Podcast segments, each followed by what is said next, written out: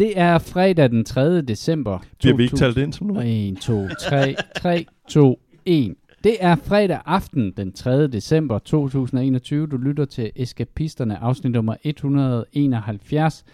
Eskapisterne er en podcast om gaming for voksne. Mit navn er Christian, min medvært er Jimmy, Christian og Kasper. Velkommen til.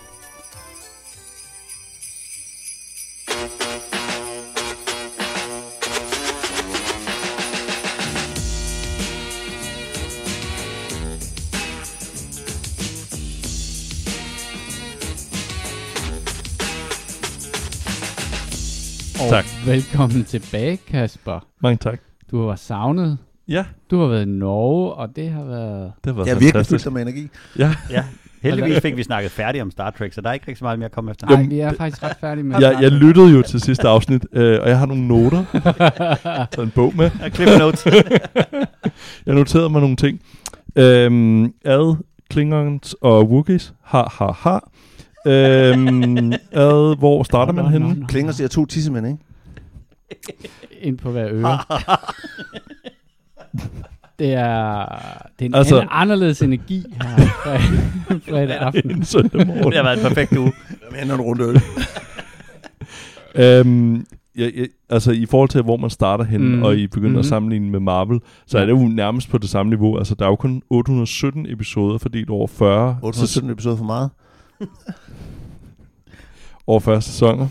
Øh, så der er jo, altså, det er jo nemt lige at starte et sted. Der er 13 film, og to, 850 bøger, så der er sådan... øh, 850 bøger. Ja, det var um, optællingen fra starten af året, så der er nok kommet et par flere til sidenhen. Jeg men, tænker, vi, men så forstår du godt min problematik med, at det er svært at vide, hvor man skal stå på bussen, ikke? Men Jamen, det, er okay, okay. Ja. Jeg, Undskyld. jeg, jeg tænker at lave en flowchart af Ja, ja, ja. øh, det, som jeg tænker, de bruger på Kaspers lige. taxonomi.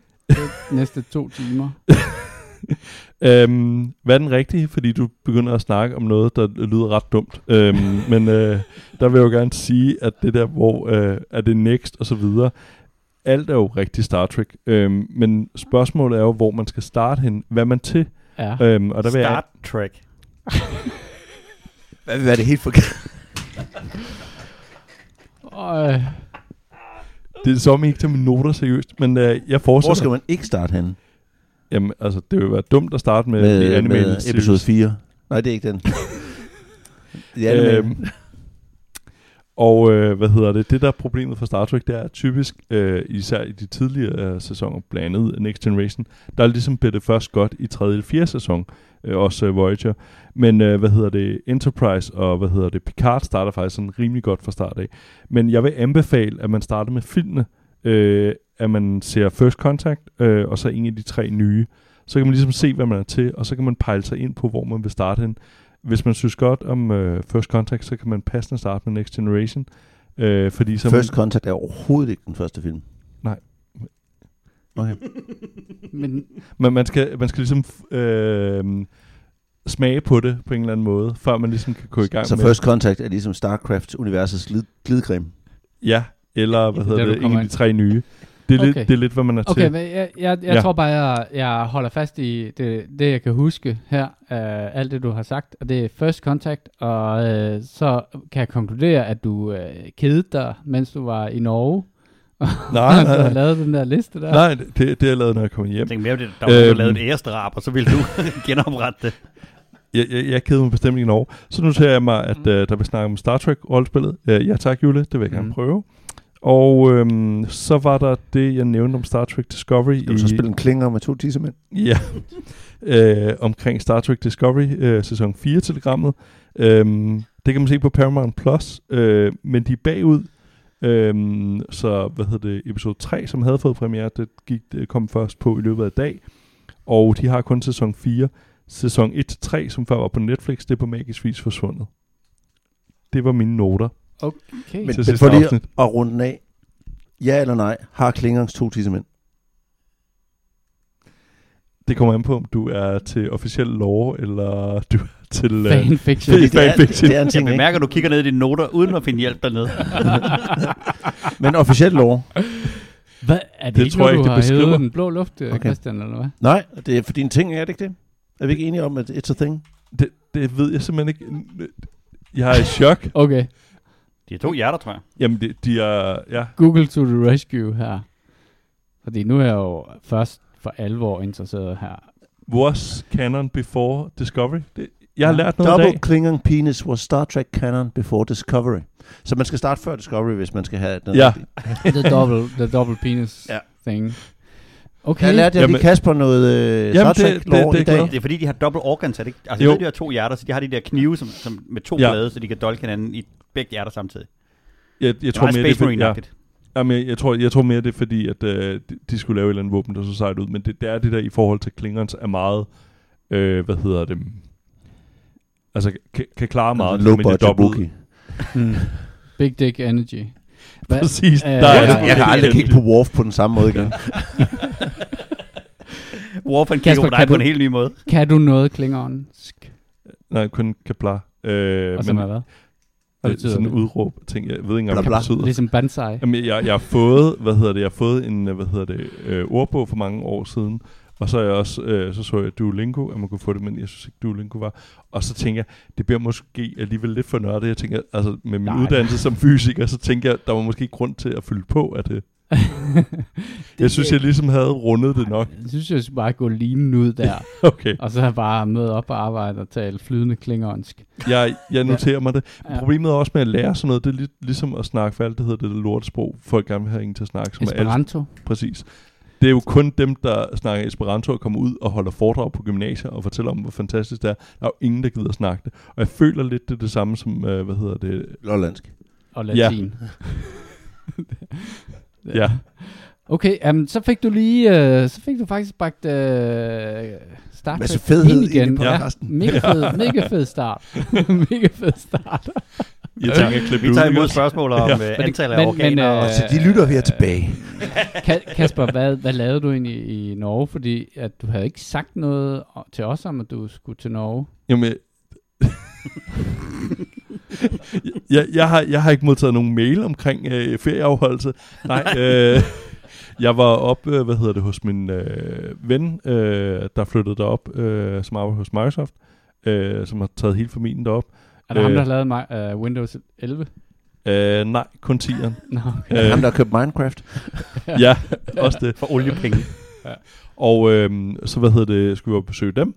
Og øh, så var det familien, vi også skulle besøge. Jeg har jo noget norsk familie, så vi Mhm. skulle fremvise øh, Mhm. vidunderet øh, deroppe. Nå Øhm, og der fik øh, jeg illustreret det er ikke til... din bil, vi snakker om her. Nej, nej, Nej. Øh, det er ikke det franske lyn. Nej. Øh, hvad hedder det? Gik den gennem syn egentlig? Ja, øh, jeg, fa- jeg fandt jo en, øh, hvad hedder det, en øhm, synsmand i Birkerød, hvor jeg, ligesom, Synsk. hvor jeg så, hvad hedder det, synsprocenterne, hvor det ligesom var de højeste, og så så jeg, så tog jeg Google Street View, og så lignede det et rigtig smadret sted, og så tænker jeg, der er måske en chance for min bil går Det er lige igennem. der. Og øh, det, det, øh, det gjorde den, bortset fra, øh, hvad fanden var det? Han havde en øh, bemærkning omkring venstre baglygte. Ja. Ellers var den fin. Men det var ikke noget, en sekspakke øl ikke kunne løse. Nej, præcis. Det var sådan et sted. Ja, ja, præcis. han havde en enkelt bemærkning omkring first contact, men ellers så var vi enige. Og, og da jeg så fik lavet det øh, hos, hos en øh, mekaniker, så sagde han, øh, Vidste du, at jorden var flad? er der virkelig øh, BDI her om øh, fredagen i forhold til søndag Ej, god morgen? energi. Ja. Øhm, Big Friday Energy. Jamen, så, så bemærkede han noget om, øh, jamen den der støddæmper der, hvor sådan, har, har synsmanden ikke... Nej, og det er fint. Det behøver du heller ikke at bemærke noget om. Og så gik den gennem synet. Okay. Så det, det gik fint. Nej, men øh, hvad hedder det... Øhm, Nu der er er jo... til side 2 af din notesbog. Nej, men nu, nu er vi ved at besvare spørgsmål om Norgesturen. Ja, ja, ja, Øh, ja. Udover at jeg selvfølgelig købte en masse quick lunch og bamsemums øh, med hjem. Så hvad hedder det... mm, Øh, Jeg har også en kollega på arbejde, som er meget vild med bamsemums. ja. Ja. Du kan sætte mig i Det lyder bare så forkert på en eller anden måde. Altså, det lyder bare helt krankt. Jamen, det, det er bare hvad, sådan noget, sådan noget skumslik med chokolade ude omkring, som er fantastisk. Øh, nej, men så hvad hedder det, fik jeg ligesom introduceret Elisabeth til øh, det, jeg kalder høfnergenet, øh, som er min mors side af, af familien, som er evnen til at komme for sent til ting. Ja. Og øh, det er blandt andet resulteret i en gang, hvor de skulle på Norgesfærgen, Så han kan ikke, uh, han kan ikke tage noget alvorligt. hvor de skulle på Norgesfærgen, hvor at, øh, hvad hedder det, de, de kommer for sent, så de, øh, altså færgen sejler tilbage og slår landgangsbroen ned, for at de kan komme på. Øhm, og øh, så havde vi aftalt, at vi skulle mødes med den norske side af familien, og de skulle, ja. hvad hedder det, se Atlas, som jo er et halvt år gammel nu, øh, og ikke har sådan vanvittigt meget energi. Og vi havde aftalt 16.30, det havde vi aftalt for to-tre måneder siden. Øh, Jeg kan godt høre det måske keder jer, så jeg skynder mig at afslutte historien. Men øh, Nej. de, de valgte at komme to timer for sent til øh, en, Det en ting. babyfremvisning. Ja, det, Så må det de simpelthen er bakke, imponerende. bakke barnevognen tilbage og slå landgangsbroen ned. Ja, præcis. øh, altså, det, øh, men, men ellers var det, var det en fin tur. Vi fik øh, oplevet en masse norsk, og øh, ja, Mm. det var fint. Det var godt. Ja. Det er godt at have dig tilbage. Øh, i øvrigt, Sune var en øh, øh, udmærket stand-in. Ja, det, Har det du nogle noter til ham? Nej, jeg synes, uh, Sune gjorde det glimrende. Måske skulle han forberede sig lidt. Øh, men jeg har, jeg har tre sider, jeg kan det give til dig, Jule, øh, som du lige kan, kan stikke til ham. Ja, det tager vi som feedback Ja. bagefter. Det er vigtigt, at han også øh, Og, vokser. og jeg, jeg, der har jeg jo også lært noget, så der er en sandwich-ting, så jeg roser, jeg tror, han, oh, han har haft noget pænt tøj på. det skal vi lige have med. Ja, og øh, så, så er hans stemme også ganske fin. Og så, så er der så lige det der imellem, ikke også? Ja. Ja. Lidt, lidt mere forberedelse, Ja. ja. men øh, godt på vej. Ja. Godt på vej. Det er fredag. Vi optager den her podcast på en fredag aften. Og, Hvis man øh, kunne høre det. Ja, hvis man kunne høre det. I, gamle dage var fredag sådan en ting, hvor at man glædede sig til at komme til fest. Da jeg kom hjem i dag, der var jeg jo fandme klar til at gå i seng. Så har jeg fået noget sukker og noget alkohol, og nu, er, nu er, synes jeg, balancen er god, og jeg kan mærke, Christian, du, du, er, du er også i balance med dig selv. Jeg skal til 50 års fødselsdag i, i Aarhus i morgen, og øh, så tænkte vi, det er en skide god idé at optage en podcast her fredag aften. Jeg skal lave en skærekage i morgen. God I idé. min, øh, hvad hedder det, skide øh, god idé. I min brædpande, som Ja. jeg jo har fortalt om over flere er det omgange. en scan, scanpan? Ja, det er en Brædpande? scanpande, jeg faktisk valgte, ja. Fusion 5-serien. Og stålkammerillian. Jeg kunne godt tænke mig at høre, hvad for en øh, brædband Christian har derhjemme i køkkenet. har han ingen anelse om. Den er sort. det er sort. Ah, du er ikke gået efter aluminium. Øh, Jeg tror ikke, der er nogen andre, der kunne tænke sig at høre om. Jeg tror ikke, den har et navn. Den står i ovnen. Den Henrik, men ellers så har vi ikke... Men det, det, det, er jo problemet ved at tage, hvad hedder det, brædpander med på arbejde, når man har lavet en kage. Det er det der, altså lige pludselig er der en eller anden idiot, der henter en kniv og skærer dybt ned i den. Det er jo derfor, man ikke skal tage nogen af dem, der er med belægning på. Så derfor man vælger stål, så den ligesom kan klare, at folk skærer ned i den med Det er, øh, som om, du, det, er, det er som om, vi bor i hver sin virkelighed. og så er der alligevel en eller anden form for Venn-diagram, der sådan kommer ind over. Er Så var bare den brædpande. meget, meget, meget, meget snævert vendiagram. Jamen, jeg, jeg, jeg, jeg, jeg, jeg tror, jeg glemmer, jeg at tænker når, på de der tankeprocesser, der foregår i. jamen, når, Det når, jeg ligesom committer mig til en ting, så, så bliver det jo Det virkelig jeg. undersøgt. Det fornemmer Ja. jeg helt sikkert. Der, og, og der jeg er- overvejer Ja. alting, så det er det. Det. Så til en gang imellem, så kan, så Okay, kan okay, spørge mig okay. om Hvis jeg, hvis jeg nu skal løfte mit game, og, øh, hvis, og i forhold til kanon, hvor skal jeg starte med brædpaner? Hvad vil være det rigtige køb? Scanpan. Som begynder. God begynder. Jamen, mig. altså, jeg, jeg, jeg vil kaste i en scanpan øh, nu, så kan, man, så kan man overveje, om man på et tidspunkt skal gå op i en femlags konstruktion, ikke også? Men øh, lige en det scanpan er ligesom øh, 5, sådan de, de der øh, folde, hvad hedder det, teknikken på, når man laver samurajsvær. Ja, Katana, ja, ja, lige ja. præcis. Got it. Ja. Der Genialt. var bare øh, fire gamle samuraier oppe i uh, Den Randers, her som brædpane og banker er, er løs. foldet 300 gange. Nå, men det er fedt, I gad at, at kigge forbi her. Øh, jeg håber, var det alt, vi havde for i rigtig, dag. rigtig længe. Det var, øh, det var et lille kvarter, vi havde i til jer som Ja. gave her til at starte med. Uh, så plejer vi at gå til nyheder, men jeg vil godt lige pitche bare sådan en lille ting, som, uh, som jeg hørte i en anden podcast, så jeg kan ikke tage æren for det her.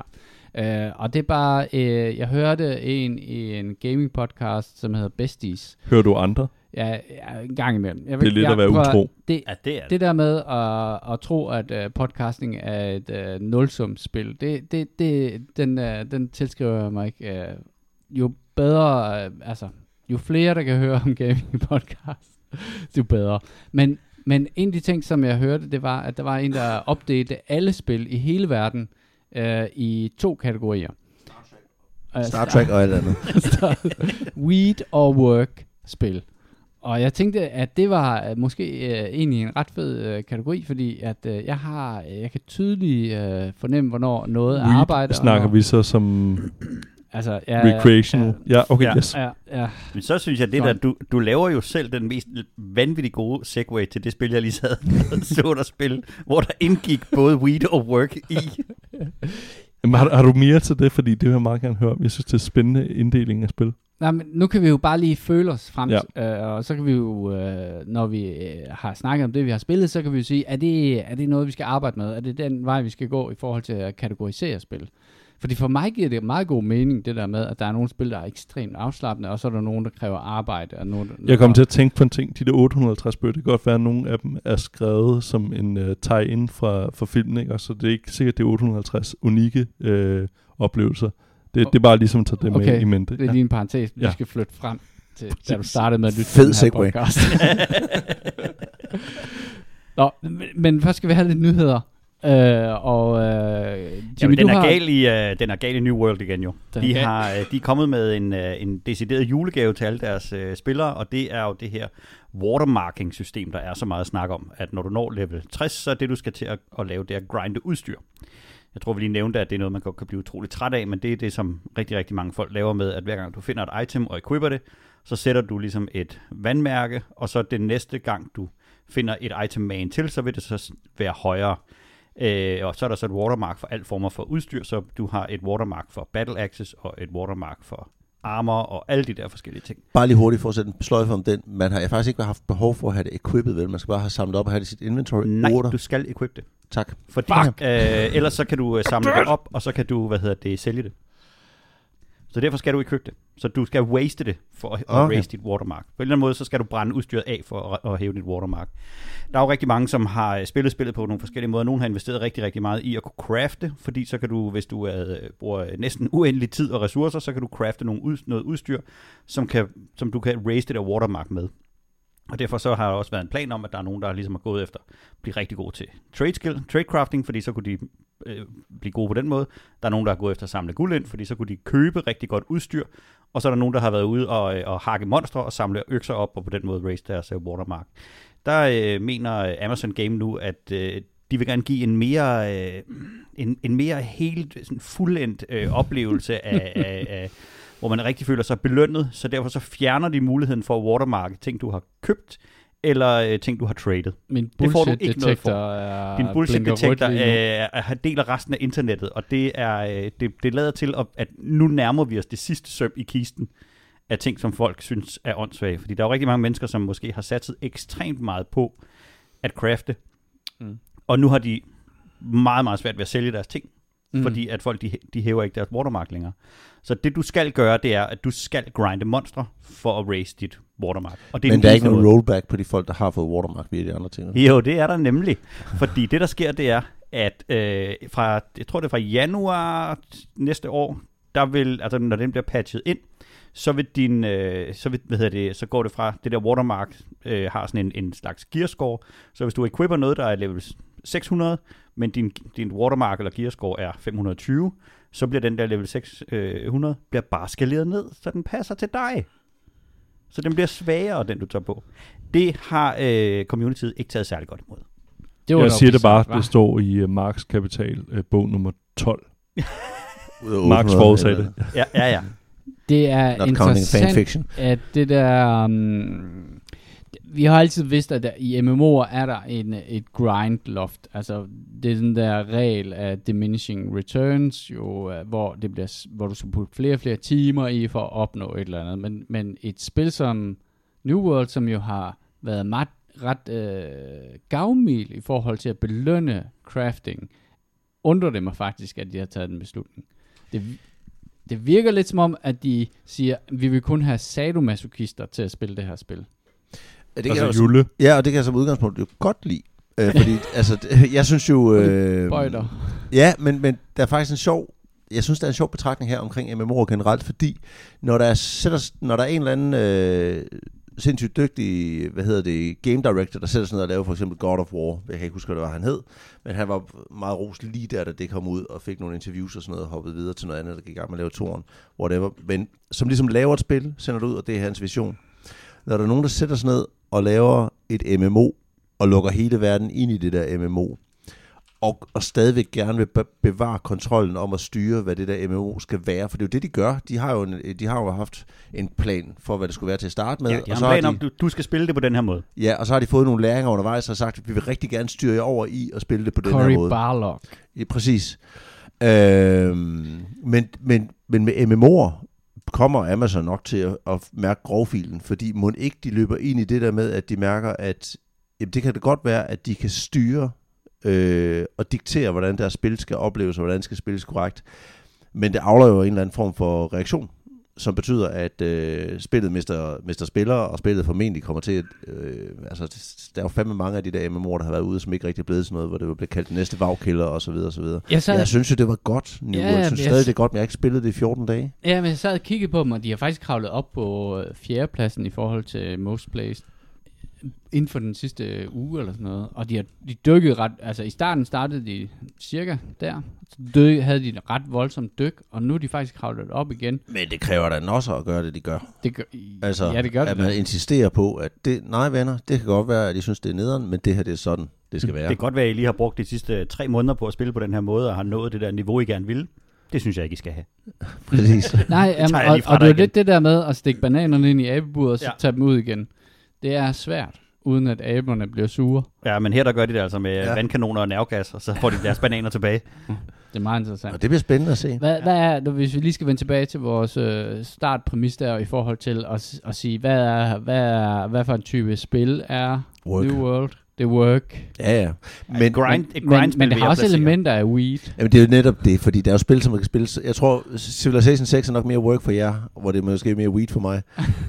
men, men jeg tror, at... Civilization er fantastisk. Ja, ja, ja, det er fantastisk. Men, men det er et workspil jo, Civilization. Mm. Mm. Altså, Mm. jeg er jo med på, hvad mm. Mm. det er. Hvis du har et eller andet øh, Super Mario Steneren, et eller andet, så er det et Weed-spil. Eller hvad hedder det? øh, Men kan Civilization ikke være det? Fordi jeg synes jo, Jo, det det der gør jo. Civilization fantastisk, det er jo det der med just one more turn. Du kan bare sidde og bare nyde det. Ja, og du kan spille det uden at vide særlig meget, som vi Ja, talte om præcis. sidst. Altså, du kan, du kan spille hele vejen igennem spillet og make a decent effort, uden at du forstår særlig meget. Ja, ja. Øh, så det, Men det er jo det der med, at Civilization har den der advisor. Og det er, hvis du har lyst til at spille på weed mode. Jamen selv, Så- uden, selv hvis du bare ignorerer Wise'eren, du klikker stadigvæk videre på din tur, du sætter den i folk sted hen, og du bliver bedt om at bygge nogle ting. Du kan aldrig fuck helt 100% op, så du ikke øh, så spil, så, du, så, du, altså, så det er game over for dig. Du kan Mm. altid humpe dig helt Ja. vildt dårligt igennem Ja. spillet, og stadigvæk komme, komme igennem og forstå, hvad der skete. Jamen, det er sådan, jeg spiller. Ja, Jeg humper.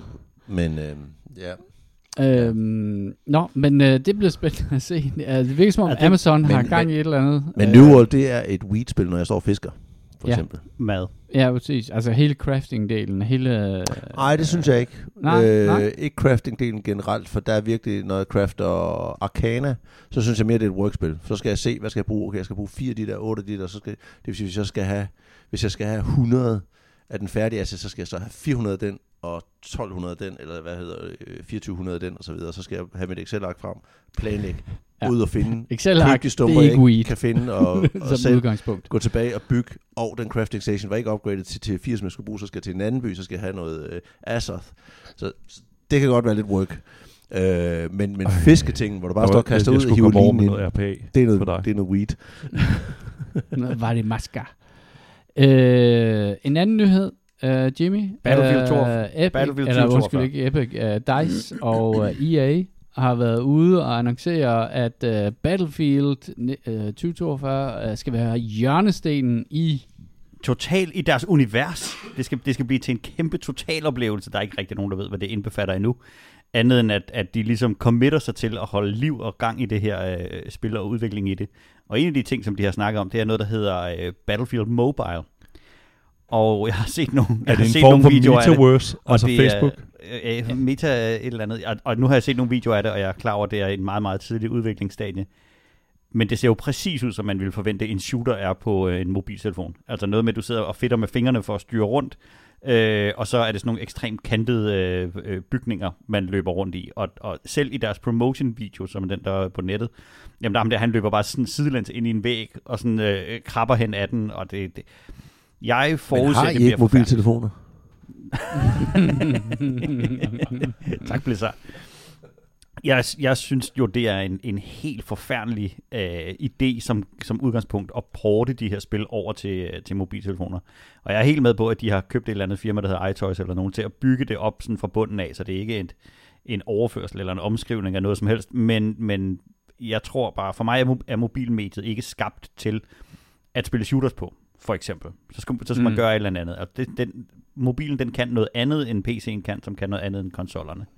Er der nogen af jer, der har prøvet at spille lidt? Fordi jeg, t- jeg har set folk spille det. Altså, er det muligt at Jeg spille har prøvet på, at spille nogle, altså jeg prøver tit at spille noget på mobilen, så jeg kunne rigtig godt tænke mig at finde et eller andet, som var godt. Er, er Call of Duty Warzone ikke også på mobiltelefon? Jo, det Og, mener jeg også, ikke? Det Men- mener jeg faktisk, det er. Men med mindre man får en controller, og ligesom kan klikke den på, og det så Ja. bliver sådan et slags konsol.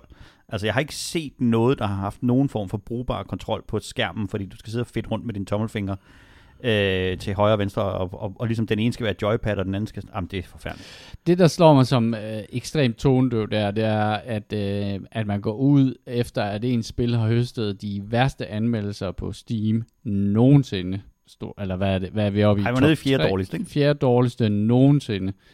Det kan man selvfølgelig snakke om, øh, om det er, det er jo ikke så dårligt, men, men de er i hvert fald, det, det er det anmeldelsesniveau, de ligger på lige nu. Og så siger man, det her, det skal være hjørnestenen i et eller andet metaverse i forhold til at bygge øh, narrativer og alle mulige histories ud fra de der specialists og sådan nogle ting. Det er øh, lidt ligesom at bygge øh, Altså, et, der er et jo meget stort polske slot, håndværkere. Hvor, at, hvor man kan sige, du er i gang med at bygge på en sump. Øh, det bliver nok ikke lige... Altså de der specialists, der er nu, øh, er jo noget af det, der bliver lagt aller, aller mest for had. mm. Den måde, de er designet på, den måde, de, øh, de bevæger sig på, og den, den måde, Ja. ja. de der smarte quips, de har efter hver øh, match, øh, det virker som en 9-årig game design. Når det så er sagt, så har jeg jo spillet Battlefield, og der kom en ret stor patch i går, øh, som faktisk øh, løste en del problemer. Mm, Og jeg, jeg, jeg Ej, den sige introducerede også et nyt problem, ikke? Sådan, øh, jo, jo. Det, ja, det gjorde den. Nå, Øh, Nå den- det tager vi bagefter. Ja, jo, nej, den tager vi nu. Det introducerede det problem, at øh, når man loggede ind, øh, så kunne musen ikke øh, pande til Højre højre venstre. og venstre. Og der skulle man gå ind og slette sine øh, config-filer, og så skulle man starte spillet op igen, og så skulle man ellers igennem hele setup-fasen for at øh, få spillet til at virke. Jeg er med på, at folk, der spiller computer, som regel er rimelig savvy, men jeg vil sige, hvis ikke at man havde enten prøvet det før, eller, eller vidste præcis, hvad man gjorde, så var det ret frygtindgydende at skulle ind i, du skal gå ind i dokumenter, skal du finde en masse undermapper, så skal du åbne en fil op, som ikke har en, altså den åbne, hvis du dobbeltklikker på det, så åbner den ikke, så bliver den at blive åbnet et eller andet, så du skal ligesom rive den over i en notepad, og så skal du zoome ned igennem 1000 linjer og finde sådan en helt bestemt række linjer, som du så skal slette, som har noget at gøre med, hvilken, hvordan musen paner. Mm. Dem skal du så slette, og så skal du gemme filen igen, starte spillet op, og så skriver den selvfølgelig de her øh, config ind igen. Øhm, hvis, hvis, hvis jeg ikke var computer savvy, og mit barn kom og sagde, musen kan ikke køre op og ned, eller kan kun køre op og ned, Så har du det... disconnected og connected musen ja. øh, 500 gange. 500 gange ikke? Og, og deres, øh, deres, øh, de der råd, der var til, det var også, slet alle dine config-filer. Jamen, så skal du ind og stille alting igen. Alle Det var dine det, jeg gjorde. Alt, ja, held og lykke med det. Ja. Og så selvfølgelig over i de der, jamen, bare øh, slet spillet og installer det igen. Mm. Ikke noget problem. Nej. Altså, det virker helt hul i hovedet, at der kommer en patch, og så skal du ind og sidde og, og rave rundt i config-filerne, Ja. når den er kommet. Ja. Altså, det, Det er ikke- sat under niveau. Det er ikke brugervenligt øh, for den almindelige bruger, øh, og det er ærgerligt nok, fordi at øh, da jeg havde gjort det, så viste det sig faktisk, at de havde rettet nogle ting, som var øh, som gjorde spillet flød nemmere. Og jeg kan ikke helt gennemskue, hvad det var, de havde rettet, men det virkede som om, at der var mere sådan en... Jeg spiller jo altid breakthrough, øh, hvor man skal indtage nogle punkter for at tage nogle andre punkter, altså øh, som er mere sådan, øh, at man i stedet for at man løber rundt i ring og bare indtager de samme punkter på skift, øh, og, og det kørte også bedre, øh, men det som jeg stadig vil sige omkring det spil der, det er, det er jo ikke færdigt. Det virker ikke som et færdigt spil, og det er det, der er det store problem. Jeg kan, jeg, jeg, altså sådan, sådan en early access type, som jeg er, jeg kan godt øh, leve med sådan nogle ting der, men jeg kan også godt forstå, at når man øh, fremturer med et, øh, et brand, øh, en franchise som Battlefield, at så forventer folk at få noget retfærdigt. Og det er jo det, som Call of Duty har været rigtig gode til. Og, og, og, og derfor kan man jo mærke, at det her det er bare noget andet. Det er noget andet. Battlefield har altid været noget andet, men, men, men den, hvad skal man sige, det brugerløfte, man giver, når man, når, man, når man laver de der videoer, og viser, at du kan lave alle de der helt vildt sjove ting og sådan nogle ting, så, så, og man ovenikøbet selv har spillet til en ret høj pris, så forventer folk også, at det er færdigt. Og, og det er den ting, hvor at jeg kan godt mærke, at jeg er en ældre generation, hvor at jeg måske godt kan uh, kender franchisen til det, men, men du lokker jo ikke nye kunder ind i butikken. Og jeg tror også, det er det, der er hovedårsagen til, at de har fået så sindssygt dårlige øh, anmeldelser på Steam, fordi det er jo ikke vær, øh, det er jo ikke det fjerde dårligste spil i verden, det her. Altså objektivt set. Så er der jo spil, som er sindssygt meget mere broken og bla bla bla, men det er så hyped, at folk bliver bare Skuffelsen, at det, det er jo skuffelsen, de giver udtryk for, ikke? Ja. Og det er alt det der med brugerløfter. Der er også en, øh, en gut, der hedder Tom Henderson, som, øh, som tweeter ret meget om det her. Jeg tror, han har, øh, enten så er han tidligere udvikler hos EA, eller så har han øh, enormt meget indsigt øh, i det. Og han, han har jo dokumenteret en hel masse ting om- omkring det her. Øh, blandt andet er det der med, at de, de skrev, at de var langt foran udviklingsprocessen, øh, processen, og vi er way ahead i, i alle former, sådan der, der spillet skulle til at launche. Det passer bare ikke. Det var det ikke. Det var bare løgn. Mm. Øh, og sådan en hel masse ting, hvor han sådan skiller det ad og, og, og dokumenterer, jamen, hvem står for hvad og alle de her ting. Og, og det viser bare det der med, at jamen, det har været utrolig vigtigt for dem at få det ud på den dato. Ja. Koste hvad det koste vel. Fordi Ja. ja. ellers så, der røg det sikkert på, på aktieprisen, eller et dagbøder, eller jeg ved ikke, hvad fanden der har været konsekvensen af det. Men, men som du siger, de har smidt en beta-version ud. Ja. Og det er det, vi sidder og spiller nu. Og det, som for mig er det største problem, det er jo mapsene. Øh, en ting er, at øh, når man spiller det på, hvad skal man sige, en normal måde, hvor man bare skal indtage nogle flag, og så den, der har flest flag, øh, vinder, det er, når man spiller det i Conquest Mode, så er der en sidste bane. Og den sidste bane i, i øh, tre af Hvad er maps, Conquest Mode? Conquest Mode er det der, hvor man skal... Når con- øh, break... Er det sådan noget ja, Can break? Ja, Conquest Mode er den, der holder flest punkter i længst tid vinder. Hvor Breakthrough er, at du tager to punkter, der er nogen, der angriber, og nogen, der forsvarer. Og det er sådan en mode, som, som jeg synes er sjovest at spille, fordi at den koncentrerer styrkerne i sådan noget, der minder om en front. Er det den der, ligesom, jeg, jeg tror det var Battlefield 3, hvor de virkelig begyndte på det der, at have en open beta, hvor at det var den der um, metrobane, hvor man først skal bryde igennem et sted, og så Yes. videre. Yes, ja, okay, lige ja. præcis. Metro er sådan en anden ting, som, ja, det er sådan en kill farm, øh, men det er også sjovt. Men, men øh, det, som er, sker, det er, at spillet er mega sjovt, indtil du når til det aller sidste punkt, hvor der er to højhus, og det ene højhus er som regel, hvor du skal indtage noget nede i øh, øh, stueplanet. Det er forholdsvis nemt, du kommer ind med alle mulige døre og sådan noget. Og det andet er det sidste punkt, det er, at du skal øh, tage det sidste punkt, som ligger op på taget, og det er fucking umuligt. Jeg har Ja. ikke set det ske. Øh, der er... Der går også nogle spøgelseshistorier om, at det er sket på et tidspunkt. Ja, og det, jamen, det er også rigtigt nok. Det tror jeg også, det er sket lige da spillet launchede, og ingen vidste, hvad fanden det var, der foregik. Men, men, øh, men når der står 64 mand op på et tag, og de kan kalde kampvogn ned, og alt muligt andet nede på det der tag der, og du kan tage en elevator op, hvor du så kan fylde ved ikke, 8 mand i hver elevator, og der står 20 mand og sigter på den der elevatordør, når den går op, så er det, der kommer til at ske, rimelig forudsigeligt. De kommer ikke til at overleve ud af den der elevator der. Så det er meget ekstremt nemt at forsvare det sidste punkt, og det, jeg kan godt se, at det skal være svært at tage det sidste punkt. Det, det er jeg helt med på, men det er bare ikke sket. I nogen af de spil, jeg har spillet, der har man aldrig som angriber kunne tage det sidste punkt, når at, øh, det har været et af de tre maps, hvor, at, øh, hvor at det har været en high-rise. Så har der været det der med, at man kunne køre en hovercraft op af en bygning, sådan lige op af en bygning. Og det har været sådan en, jeg tror mange troede, det var en bug, men jeg tror faktisk ikke, det er en bug. Jeg tror faktisk, det er intentional. Det er fjernet nu. Ja, nå, er det det? Ja. Nå. Øh, og så, jeg ved ikke helt, hvordan, det, hvordan man så skal indtage den her bygning, men, men der var, det var sådan en bug, hvor man kunne køre nogle hovercraft lige, altså 90 grader op ad en bygning, og så kunne man fylde det der hovercraft med øh, tropper, og så hvis du ved, kom op med nok hovercraft, så kunne du overmande dem, som var oppe på taget.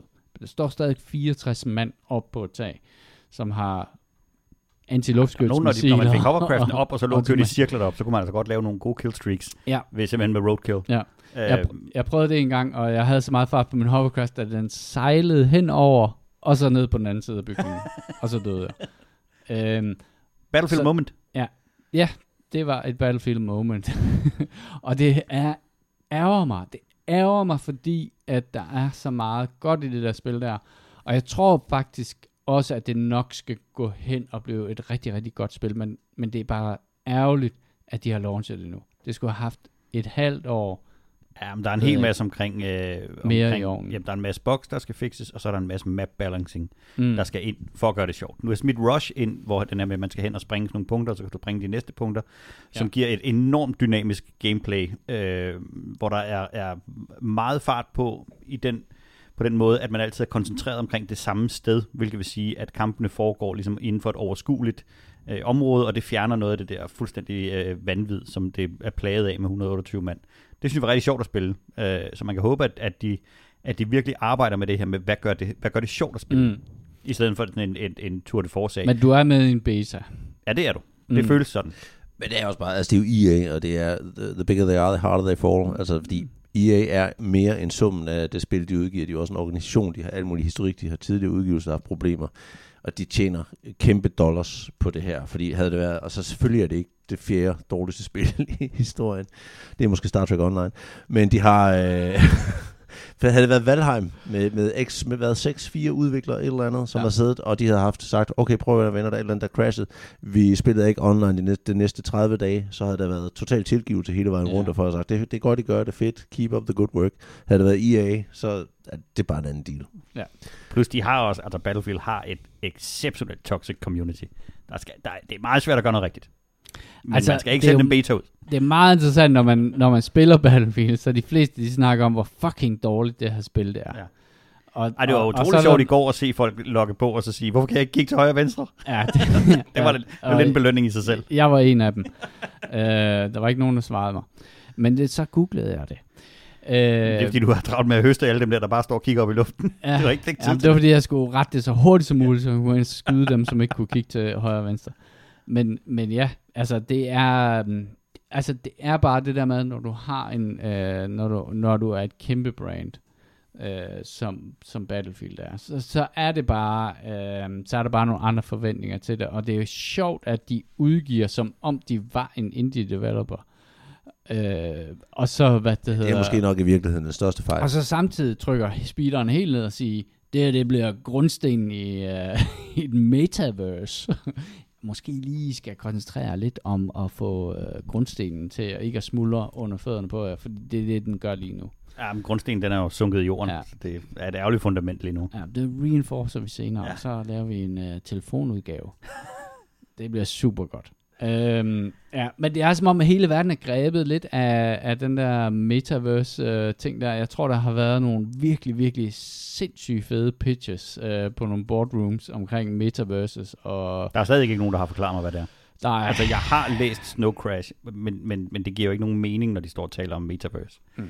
Det, det, altså, jeg kommer ikke til Og at tage mit, mit øh, øh, Zelda-svær med over i Battlefield, og så bare... Øh, og der Eller gør du? Eller gør... Nej, jeg gør ikke. Det er dumt at tro. Det er dumt, det der. Eller tror du? Hvad nu, hvis du kunne? Jamen, second, hvad var det hed? Second Life, det har været Øver du dig på en elevator pitch, Christian? Ja, hvad nu, hvis du kunne? Men vil du? Må det ikke bare være fedt? Men jeg har glædet mig hele, øh, siden jeg kom til at høre om det der græsslåmaskinspil, du spillede. Ja, fordi nu skal vi snakke om, hvad for nogle spil vi har spillet. Og jeg har spillet Lawnmower Simulator. Uh, Det er et weed-spil. Ja, det er et Wii-spil. Kamufleret som et workspil. Øhm, Har du betalt penge for det? Nej. Det, okay, yes. bare rolig, Kasper, du kan Yes. gå direkte hjem og downloade det. på Prøv nu, du er et fortroligt rum, du må godt sige sandheden. jeg har betalt 35 euro. 64 euro for det. Okay. Det er, jeg har spillet det i en halv time, øh, og det er mega fedt. Altså, jeg vil sige, det var næsten urimeligt sjovt at kigge på. Ja, men det, det er sjovt det der med, at øh, Farming Simulator og alle de der simulatorspil, hvor at, øh, hvad skal man sige, almindelige ting bliver lavet Unpacking. til spil, øh, er, er bare, øh, jeg, jeg tror det taler meget til, øh, til den der fornemmelse, man har, når man kommer hjem fra en virkelig, virkelig hård arbejdsdag. Er det ikke bare en kamp om at lave det dummest muligt? Fordi der er jo også Jo, uh, ja. Train Station uh, Simulator, altså hvor man... Og Two er- Point Hospital. Ja, for eksempel. Det er på tilbud lige nu. Ja, respiratorer. Åh oh, nej. Vi Er der en jeg har covid-udvidelse til 400 Two Point Hospital? respiratorer. Det var en god pointe, du lavede, Kasper. Tak for den. Ja, Ja. det skriver du lige ned. Uh, Jeg vil lige note til mig selv her. Tak. We, uh, ikke Weed Simulator, men uh, Lawnmower Simulator uh, tillader dig at lave dit eget firma, uh, og du kan lave din egen character, og så kan du købe en af tre uh, græsslåmaskiner, og så kan du ellers bare uh, tage imod ordre fra forskellige rige folk, og så køre ud, og det jeg gjorde, det var Kan man jo, få en stiga?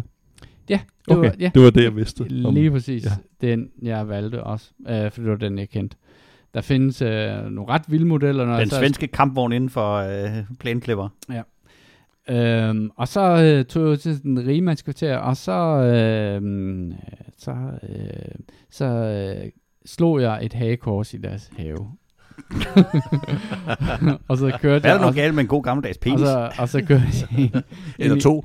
og så Eller kørte, to. Og så kørte jeg ind i alle deres øh, orkideer, som der stod, og så det fik jeg så alle mulige bøder på, så jeg øh, smed øh, græslåmaskinen op i traileren, Jeg er så, færdig her. så endte det med, at jeg skulle betale 61 pund for den opgave. Men det, men En sund business model. det Det er, er ligesom Euro Truck Simulator, den type spil, er, der er noget send i det. Og det er sådan, det er, altså, nu gjorde jeg det ikke, men man skulle slå 91% af alt det græs, der var inde på græsplænen i den der Rimas have der.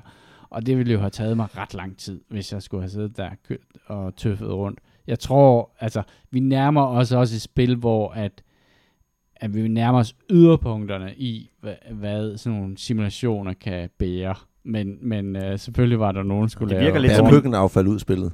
Ja. Det virker lidt som en, det, det virker lidt som en joke, men uden rigtig at være sjov. Ikke? Jo, fordi det var ikke rigtig sjovt. Altså, det var ikke rigtig sjovt. Altså, det er en utrolig snæver målgruppe, som godt Ja. ja. vil køre, køre lawn. Jeg Altså, tror der er også, jo mange i, i uh, GTA, som uh, mødes og kører lawnmower. Der er jo nogen, der har sådan Okay. okay. server, hvor de kører lawnmower øh, øh, konvojer rundt. Og Men er det ikke sjovt der, tænker jeg? Jeg blev det, jeg tænkte. Ja. ja. Hvor Det det, er der var bare sådan shit, shithousery. Ja, ja, præcis, ikke? Og der er noget, øh, og der er noget multiplayer. Altså, jeg kunne forestille mig, det var sjovt, hvis nu, at, hvis nu vi kunne slå græsplæner ved siden af hinanden, og jeg kunne sabotere ved at klippe en, en stribe i din græsplæne, som var kortere end det andet. Eller, altså, så kunne man lave noget skæg ud af det. jo, altså, øhm, jo, Køre altså, ind i hinanden. altså, jeg vil sige, jeg Physics. tror også, vi har tale om et, en mindre Er det, udgivelse. er det uh, multiplayer? Det tror jeg ikke, det er. Øh, det er på Game Pass, så du kan jo downloade det og Jamen, se, så kan om den ene køre det er rundt noget med plænklipperen, den anden går med kantklipperen lige og fikser. Ja. Åh, vi Men, kunne lave det men jeg vil sejeste sige firma. sådan, øhm, Mega godt. hvis man ikke bare sådan tosser rundt i det og laver swastikas øh, i folks have, så tror jeg, at vi, er, vi, er, vi er solidt over i uh, genren weed game. Uh, og det, al- altså, jeg, jeg har prøvet Farming Simulator, og jeg tror godt, jeg kan fornemme, hvad den type spil kan. Men jeg tror simpelthen, at øh, og også uh, Truck Simulator, det har vi også spillet en gang, uh, øh, Jimmy, der er noget mindlessness over det. Der er noget meditativt over den der type spil der, men jeg tror, vi bevæger os lidt over i noget, der minder om en karikatur. Uh, men okay, jeg tror det er godt, det er på øh, Game Pass. Jeg tror ikke, at det vil have et langt og sundt liv på, på, uh, på Steam. Jeg venter på DLC'en. Mm. En anden ting, jeg tænkte på, det var, at der er kommet det der Hunting Simulator, jeg kan ikke huske, hvad fanden det hedder, hvor, Og det som, tager de jo faktisk, dødseriøst. som faktisk er multiplayer. Ligesom øh, de der Great Bass. Der kan man lave, der kan man lave noget vådeskud og sådan noget. Det tager de. Ja, sådan lidt. øh. Hov, Hov så. Ej, jeg prøver lige at gå og se det over ved træet. det er jo lynhurtigt til Battlefield 2042. Men det er faktisk et spil, jeg godt kunne tænke mig at spille sammen Ja. med en af jer. Hvis det var, at øh, man kunne... øh, Altså, ah, fordi det er ret... Run, boy. Ja, hvad er det for en mærkelig hytte? Man sidder nogle... øh, ja, det var et af de spil, jeg har spillet. Det var et dejligt spil. ja, Det var et godt publikumsspil. er Alt, alt, altid investeret er kommet godt tilbage. Kasper, øh, lykkedes det dig at prøve Hextech Mayhem? Ja, det gjorde det. Hvad synes du om det? Jamen, øh, jeg noterede mig. Jeg, jeg har noteret andre ting end Star Vi går Trek. tilbage til Kaspers Ja. noter. Øhm, Er det fordi, du vil udstille, hvor uforberedt Sune var? Hvorfor har du skrevet Christian er en idiot? Om det kommer til senere. Det går til, det en anden farve. Det er lagt ind som til sidst. Øhm, jeg konkluderede ret hurtigt, at det nok ikke var et spil for mig. Øhm, det er sådan et øhm, rhythm game, tror jeg, det bliver Yes. kaldt. Og øhm, er der en ting, jeg er dårlig til, så er det sådan noget med at øh, holde en rytme. Øhm, jeg venter på en kommentar fra Jule, men jeg tænker, jeg ved et eller andet at sige. En af de mange Ja, ting, jeg er den dårlig ikke til. Så den kommer ikke her. okay. øhm, det føles som Guitar Hero på Insane øh, i en Souls-like format. Øhm, og øhm, hvad hedder det? Det er fordi, at man, man skal ramme ret præcis, før man får point. Øh, og hvis man rammer galt, øh, man render rundt med nogle bomber, så dør man ligesom. Man, man, man kan hoppe ind igen. Øhm, jeg, jeg prøvede at spille det ret mange gange, og, og fandt ud af, at det, det er jeg nok bare ikke særlig dygtig til det her på nogen måde. Øhm, og så samtidig, så er det lidt underligt at sidde, øh, det, det er baseret på noget League of Legends, øhm, Yes. hvad hedder det, ja, hvad hedder det, øhm, Lol. universet, ja. Øhm, som føles lidt underligt at sidde og, og spille det spil ovenpå, man lige har set den der Arcane-serien på Netflix. Så føles det sådan meget sådan fjollet over i normalt, som League of Legends-spillene er. Men når jeg lige har siddet og spillet det her, eller set, hvad hedder Netflix-serien, så føles det meget sådan underligt at sidde med det her som... Altså, det, det, det var ret rørende besudler det. historie. Ja, ja, præcis. Det, det Ja. var ret rørende Jamen, det er, jo historie. et af, det er jo et af Riot Games øh, uendelige øh, forsøg på at, at bryde den her mytologi ud og gøre det til en, en gigantisk franchise. Deres metaverse. Yes. Kan, hjør, hjørnesten. Og gøre det til, altså at, at bruge alle de her øh, heroes og al den her øh, kærlighed, folk de har til de forskellige øh, figurer. Men Der er der virkelig også blevet bygget fundament, før man kaster sig ud i at det sprede det, det ud. og det er jo det ikke, fordi der er jo et gigantisk publikum. Så nu her, når de så kommer ud, Hextech Mayhem, der spiller en af karaktererne fra League of Legends, jeg kan ikke huske, hvad han hedder, han er en lille videnskabsmands dude, der kaster med bomber. Øhm, og det er basically, som du siger, et rhythm game, hvor du skal trykke på tre forskellige taster. Og så får du ligesom vist, hvor, hvornår de der taster skal, hvad hedder det, øh, skal trykkes på. Øhm, og så bevæger han sig hen ad skærmen, og så kommer der noget, noget hektisk musik, og hvis du rammer den der sekvens perfekt, så bliver du belønnet med, at det ser enormt godt ud på skærmen. Så hopper han de rigtige steder hen, og han kaster, og han vælter nogle vagter, og kaster en bombe, og glider, og alt muligt. Og hvis du øh, misser den, jamen, så er det ligesom, så snubler han, og så skal du sådan finde rytmen igen. Og her, der, der tror jeg, vi er over i, altså udover at det måske er dårligt på weed, så er vi over i, i næsten det ultimative weed game. Fordi det handler om at finde den der flow state, hvor at du i virkeligheden, hvis du gør dig umage, så kan du høre på musikken, hvad for nogle knapper du skal trykke på. Og jeg tror, at hvis man sidder og spiller det der sådan religiøst og repetitivt, så tror jeg, at man kan blive exceptionelt god til det. Og her, der tænker jeg, det vil være et mobilspil. Ja, det føles som mobilspil, men det er både Ja. udgivet til, øh, hvad hedder det, Steam PC-platform, ja, Ja, ja og så og- og Switch, Switch, som ikke? vi har spillet det på. Men der, tæ- der tænker jeg lige med det her, der tænker jeg, det ville være et mobilspil. Altså, hvis man virkelig skulle sidde og commute 20 minutter om morgenen, altså i stedet for at sove, så bare sidde og spille med på noget musik, sådan helt øh, hjernedødt, mens man lader op til en, øh, en dag foran Excel-arket. øh, der, der, tror jeg, der, tror jeg, det vil, øh, der tror jeg, det vil ramme godt. Øh, som PC-spil, jeg spillede det med, hvad hedder det, øh, med controlleren. Øh, for mig har det for lidt indhold. Ja, det var også det, jeg synes. Jeg var sådan, der, der er en start, hvor han øh, kommer ind til den der ene videnskabsmand og siger, Nå, men jeg har mine bomber, og dem vil jeg løbe med. Og så siger han, "Nå, du er da helt skør. Og, og så starter historien. det er sørme tosset. Ja. Afsted med dig. Det, det, jeg havde måske brug for lidt mere motivation. Men det er sjovt at se. Øh, man kan se på det, det er en produktion, der er lagt meget i. Det, altså, det Altså, er helt der- tydeligt, ja. I- Det, det virker som om, at, at de har de har lagt væsentligt flere penge i produktionsværdi, end de har lagt i spiludviklingen. Men omvendt, så tror jeg, at hvis man elsker de her figurer, så det der, det kan godt ramme præcis ned i, hvad folk gerne vil have. Øh, specielt med det yngre publikum. Men igen, som du siger, det, det er et sjovt format, de har valgt til det. Altså, jeg, jeg tænker, hvis man sidder med sin, hvad hedder det, øhm, sin PC, så tænker man fyre op for League of Legends, hvis man sidder med den. Altså, jeg er Ja. svært ved at se, at ja, det, det, det er underligt, det de har valgt. Jamen, nu ser du Arcane på Netflix, og du ved... Jamen, Ja. ja, de er ved at skabe sådan ja, et totalt univers. Ja. Altså, Ja. du kan tage det her, så kan du sidde og spille det på Switchen, og så kommer du hjem, så kan du se Mm. Arcane på Netflix, og gå ind og spille League of Legends, og så kan Mm. du... Altså, Du, du, så har du, du... Ja. Der kommer flere og flere af de her ting, hvor du ligesom kan være med i sådan et, et, et totalt mig, at der er et, eller- metaverse. et eller andet i mig, som er bare sådan uh, styler over for, for den der alt omspændende uh, virkelighed, som, som de der spil-franchises øh, franchises øh, forsøger at lave. Altså, jeg har ikke lyst til at lade he, være hele mit liv øh, domineret af World of Warcraft øh, t-shirts og, og alt muligt andet, men Jeg kan ikke forstå, hvorfor der, der skal være League of Legends på. Det, det, det er nok det, der undrer mig. Og det, det virker som, at man har haft et spil, hvor det sådan, Nå, hvordan skal vi så se den, kammerater? Okay, skal vi ikke plaster Jeg- det til på? jeg- men altså, jeg, jeg kan ikke se, hvad det har med League of Legends gør, Jeg tror, altså de- gør, jeg udover. tror, de gør det, fordi det virker. Ja. Altså, Jamen, det er helt sikkert. ja. Det, er jo et, det er jo et af de her franchise games, og øh, jeg er sikker på, at der er en her af psykologer, der kigger på det og så har sagt, så laver det her, så laver jeg penge. Mm. Og, altså, men hvis man er til rhythm games, og du kan lide League of Legends, fordi du, du kan Det er også også noget spille lort, League of når Legends. det, når det faktisk rent faktisk er godt, ikke? Ja, det er ikke skide irriterende. Men hvis, hvis man nu sidder og spiller League of Legends, men man i virkeligheden rigtig godt kan lide Guitar Hero også, så er det her spil jo nærmest det perfekte spil. Ikke? Altså, du Mm. får lov til at spille et rhythm game i din verden. Og jeg tror, det er lidt det, de gør, det er, at de udgiver alle former for spil. Altså, der kommer sikkert også puzzlers og, og driving simulators og alt muligt andet. Sådan, så ligegyldigt, hvad din fancy er, så kan du spille det i, uh, i League of Legends-universet. Turn-based strategy. Er rhythm men det games laver en de så med stor Mario, genre? altså. Mm. Altså, jeg, jeg tænker, det er bare en sjov genre. Er rhythm games så, så stort, tænker jeg? Jamen, Jeg havde tror, tænkt det er en runner de der- i stedet for. Jamen, den er der jo også, ikke? Men det er de der slow burns, hvor man sådan tænker, okay, det havde jeg sgu ikke Mm. rigtig set komme. Mm. Mm. Øhm, men, men Rhythm Games er jo kæmpestort. Thumper er jo et øh, mega populært spil. Øhm, Men det virker som om, at de har fat i en lang ende i forhold til, hvis man skal lave sådan et eller andet, hvor man skal sige sådan, okay, vi laver et univers omkring det her, hvor vi udgiver mange forskellige øh, spilgenre, hvor I øh, virker som en eller anden tumpe, som forsøger at, at efterligne ja. noget, nogle andre gør rigtig godt.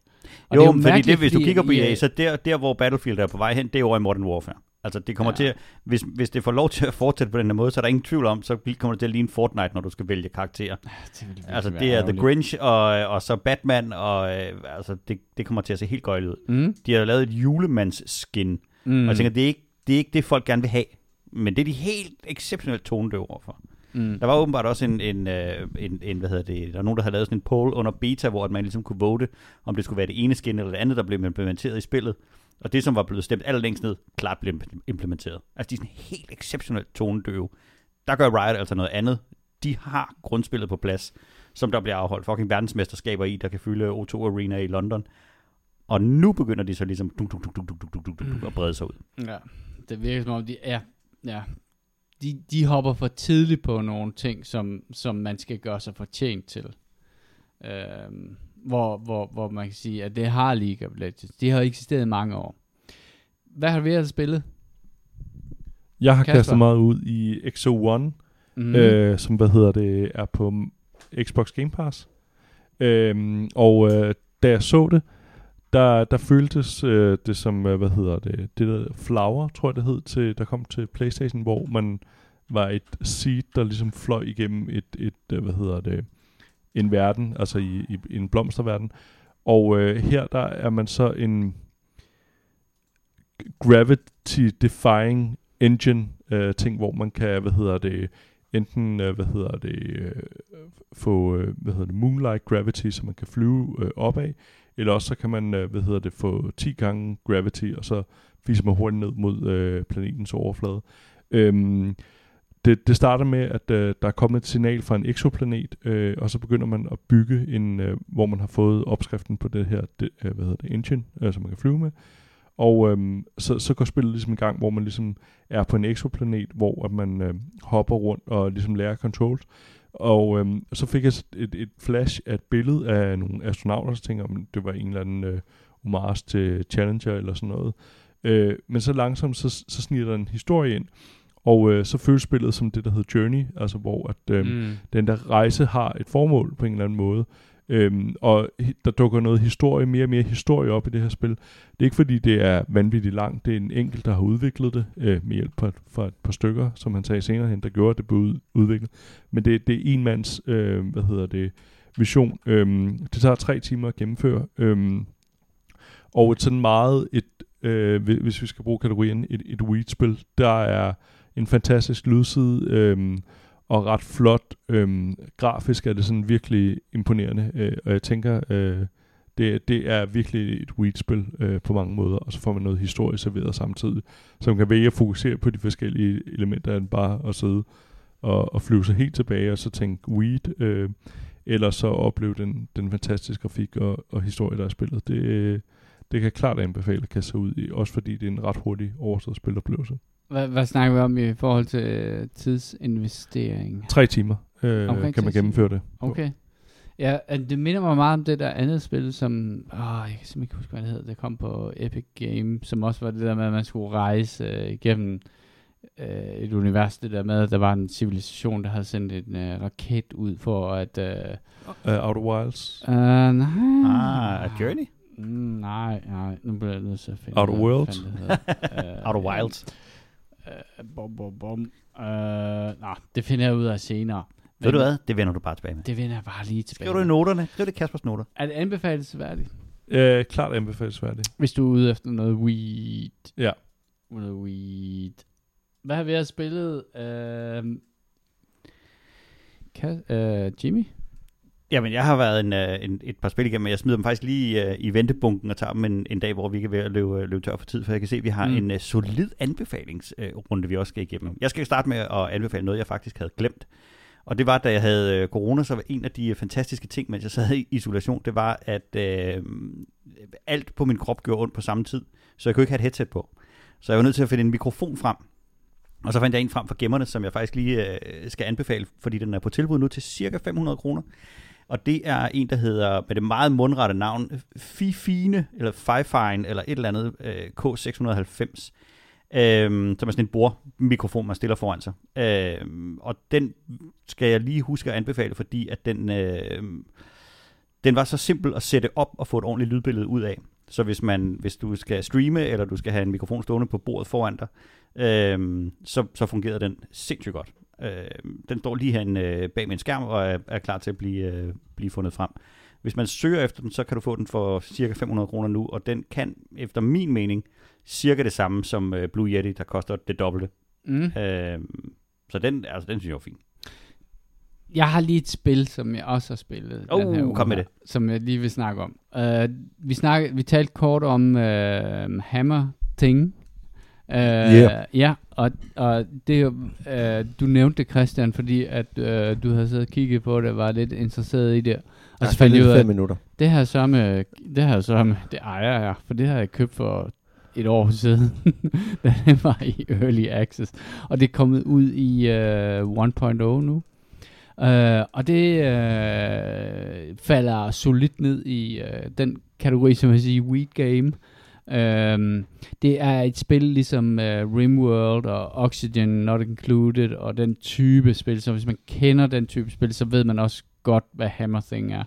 Øh, og det har jeg faktisk spillet øh, ret meget, øh, eller ret meget, da jeg er kommet hjem fra arbejde og været træt og ikke haft øh, mentalt overskud til at spille noget andet, så er det ret fedt det der med at sidde at Øh, beordre nogle dværge rundt i en mine og forsøge at... Det lyder som min arbejdsplads.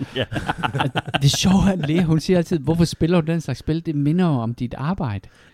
men, men, Jamen, de her, de gør, som jeg siger. ja, Jamen, jeg havde det faktisk lige tændt. Jeg købte det også og har installeret det og har spillet det i uh, 10 minutter. Men ja. egentlig mest, hvor jeg læste, okay, hvad, gør, hvad er det der for en resource? Hvad er Ja. det for en resource? Hvad er det, hvad, hvad, okay, hvad, hvad er det for en skill, de har, de der dværge, man har? De første tre dværge, man får ind Ja. i hulen, Ja. man starter spillet op.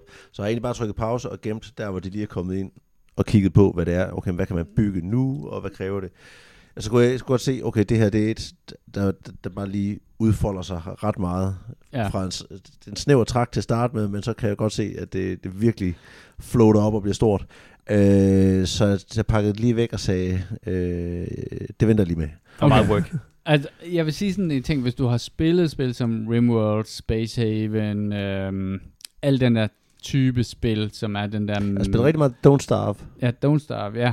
Uh, Don't Starve, ja, det har jeg faktisk aldrig spillet, men, Det fantastisk men, men det der at manage en gruppe, hvor man ligesom kan sige, man kan ikke give dem direkte ordre, men man kan sige, jeg vil Spillet godt have lavet det her. Ja, ja, Dwarf Fortress. Var This War of Mine? This War of Mine, nej, nej, det vil jeg ikke sige. Altså, fordi det der er forskellen her, det er, at du, du har øh, en gruppe. Altså, du kan give individual tasks, og de kan skille op. Ja, og, du kan ikke rigtig give dem divi- individual task. Du kan, du kan sige, jeg vil godt have minet det her område her. Og så, kan du, og så igennem, øh, at du har sagt, ham her, han vil altid øh, prioritere mining over alt andet. Så er du ret sikker på, at, men du kan også prioritere nogle opgaver. Så det er meget sådan en management. altså, du har sagt nogle tasks, der skal løses, og så dem, der har fri hænder, løser dem, og Ja. dem, der er disponeret for de Ja. opgaver, Ja, og så kan du ramme en bottleneck, hvor at, at, at du har sagt, at jamen, der skal brygges, der skal altid være 10 øh, øl i øh, bryggeriet, øh, og du har sagt, at det er det vigtigste i hele verden. Så er det klart, at så vil de ikke lave noget andet, før at øh, der er brygget 10 øl, og så vil de gå ud og mine den der. Så det er sådan meget sådan en, øh, en managementsopgave. Men det, det som, som det kan, at fordi det er faktisk ikke synderligt svært, hvor at øh, sådan nogle spil som øh, My, eller hvad hedder det, Rimworld faktisk er ret svært, fordi Ja. der er, hvad skal man sige, der er meget lille, øh, der er meget lille sådan, den snæver øh, succesrate. Altså, det kan meget hurtigt øh, komme over og gå galt, og så får du den der meget hurtige spiral ned mod, at øh, det hele går i lort. Ja. Så er det lidt mere tilgivende. Øh, men det er stadig en, en, øh, en rigtig fin øh, en af dem. Øh, og jeg- Jeg tror helt sikkert, jeg kommer til at prøve det, men det bliver sådan et spil, jeg tager op en dag, hvor jeg kan se, at nu har jeg lige nogle timer. det, det, jeg godt kan lide ved det her, og det har jeg ikke prøvet det nu, det er, at der er multiplayer i det. Så det synes jeg, og oh. det er Oh. det første af dem, som, øh, som har... Nu er jeg mere interesseret. Øh, ja, som har multiplayer i sig. Jeg tror, det er co-op, så jeg tror, det er to spillere. Men det kunne jeg rigtig godt øh, tænke mig at prøve at spille sammen med en af jer. Det der med at sidde og bygge den der dværgemine der, og sidde og flytte nogle ressourcer frem og tilbage. Øhm, det har den der, ligesom Oxygen Not Included, øh, hvor man ser sådan, man ser ligesom sådan et øh, myre, ant, ting. ant farm-agtige ja. ting, hvor man øh, bygger ned af, og jeg elsker det der med, at du kan grave ned i dybet og finde ting, og det kan man også i det her spil her, du kan, du kan happen upon ting, som ligger dernede, som kan ændre, hvordan din koloni af dværge øh, kommer til at blive spillet, men og så er der sådan en overworld, som, hvor at Du skal levere våben op til, fordi Ja, der er en der er krig, sådan der kører derop. Ja, der er sådan en krig, der kører, hvor man ligesom øh, leverer våben og alt muligt andet til de der dværge, eller undskyld, de der mennesker, de der dumme, dumme mennesker, som render rundt op på overfladen og har alle mulige krige kørende og sådan noget, så kan du levere våben til den ene part og våben til den anden part. Jeg, jeg, jeg var ret glad for det, og jeg har haft øh, nogle gode timer med det. Jeg vil sige, at nu er det ude. Det var på tilbud lige her i Steam, havde sådan en autumn sale ting, øh, og, og der, der skal man helt klart gribe det. Øh, men hvis man ikke når det, så vil jeg også sige, at det er faktisk pengene værd at, at, at spille det. det. Jeg tror, det koster 25 euro, så det er jo heller ikke sådan, øh, det er jo ikke en, en kæmpe udgivelse på den måde. Nej, nej, nej. Så Det får vi prøvet. Det, får vi, det skal vi lige have jagt, så vi lige kan tage en oprunding på det, Ja. multiplayer-delen, hvad den kan. Men det fortsætter vi med at spille øh, Siv. Øh, det er hyggeligt. Ja, det er vildt hyggeligt.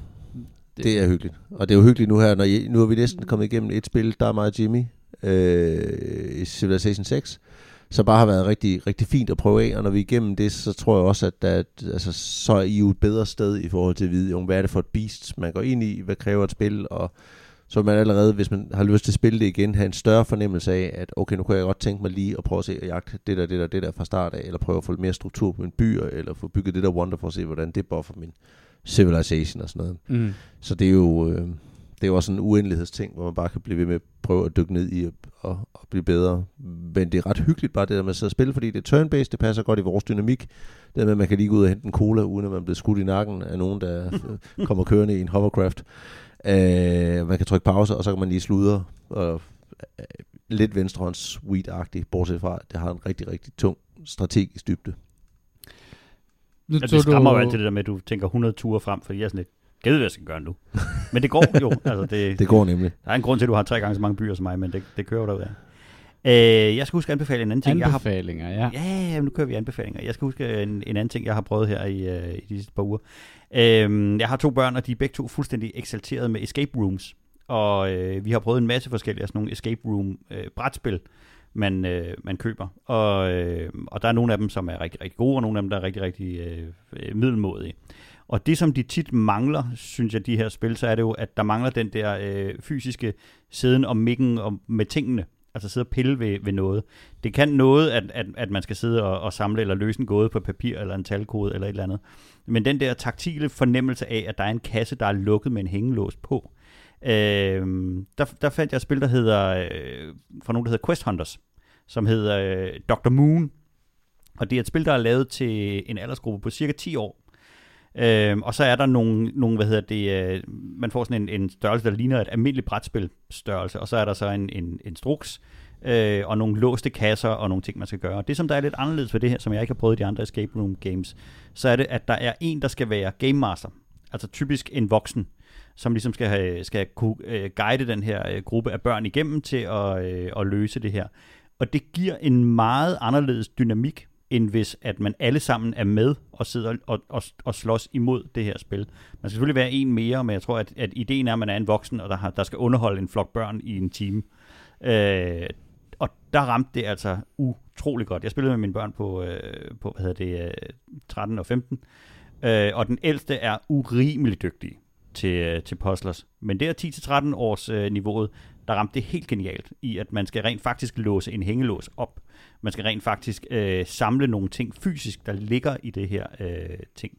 Øh, så der er kommet et par stykker af de her øh, hvad hedder det, escape room ting, og hvis man, hvis man skal lave det med, med børn, så, øh, så rammer den altså niveauet fantastisk. Jeg synes, mm. det var øh, drøn sjovt øh, at se dem kæmpe løs med det der. Det var, øh, det var sådan, det er en anbefaling. Kasper, Ja, jeg... godt du er tilbage. Mange tak. Uh, hvad hedder det? Um, jeg spillede i, hvad hedder det, der var i Norge uh, med mine venner deroppe. Uh, der spillede jeg brætspillet Quacksalver, uh, som det hedder på dansk. Quacks of Quedlinburg. Det er jeg glad for, at du siger, fordi jeg vil have at skulle udtale det. Uh, som er et virkelig, virkelig uh, uh, fedt brætspil. Uh, der er nogle elementer af, at uh, du opbygger et, et dæk. Uh, du, du har en masse forskellige uh, ting, du smider din potion. Og... Uh, der kan du f- satse på forskellige ting, men samtidig så er der noget, der kan få din gryde til at eksplodere, og det gør, at du ligesom skal hele tiden øh, overveje, okay, tør jeg satse?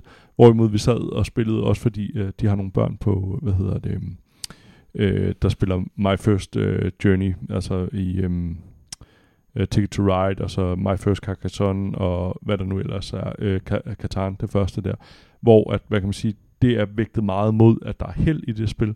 Og her er det ligesom, om der er noget held i, hvad du trækker op af posen, men det er dig selv, der afgør, om du vil tage det held. Da jeg spillede My First øh, Carcassonne, der endte, øh, hvad hedder det, alle mine prikker, jeg var blå, de lå ned og stjal bunkerne, så jeg kunne, jeg kunne på ingen måde vinde det her spil. Det var fuldstændig umuligt.